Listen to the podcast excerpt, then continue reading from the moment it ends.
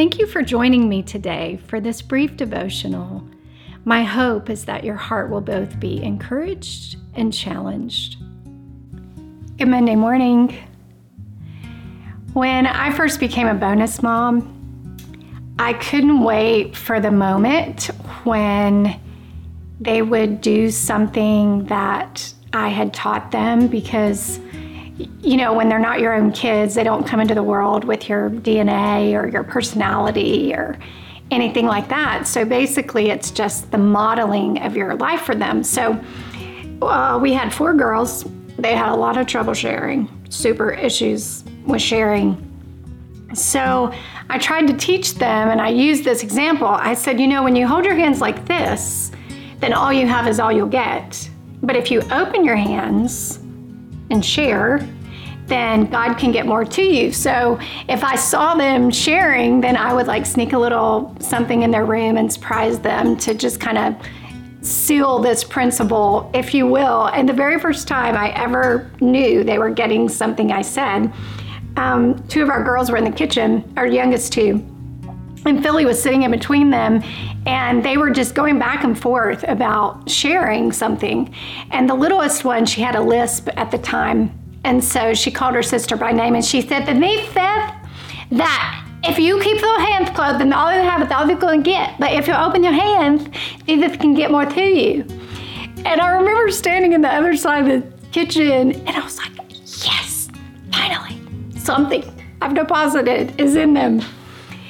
And I've learned though that honestly, in this adult life, that when we hold things like this, not only do we prevent God from getting things to us, but we can often destroy what we're holding so tightly to. The Beatitudes start here. They start with the opening of our hands, which doesn't surprise me because the whole Christian experience is about surrender. Unless we're willing to surrender ourselves and our wills, we're never going to have all that God has destined and planned for us to have.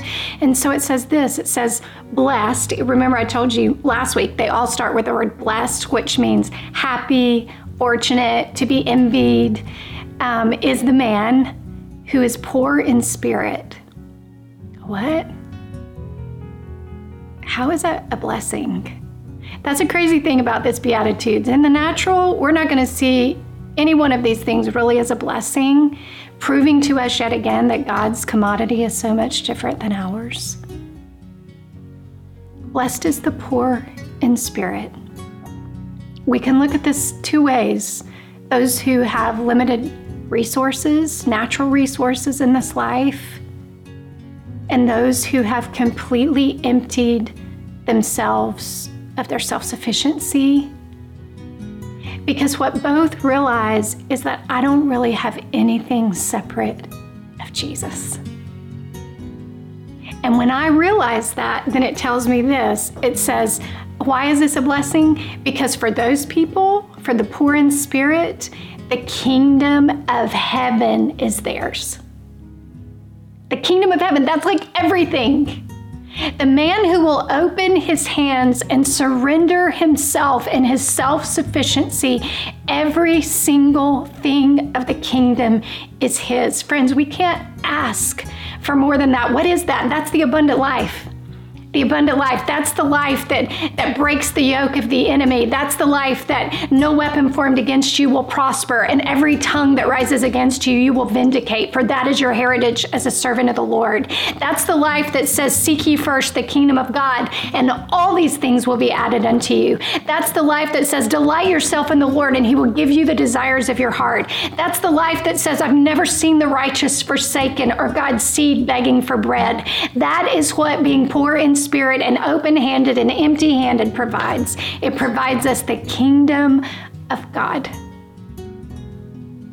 Later on in the book of Matthew, when it's describing the kingdom of God, it says, The kingdom of God is like a man who saw a treasure hidden in a field. And he went and sold everything that he had so he could buy that field.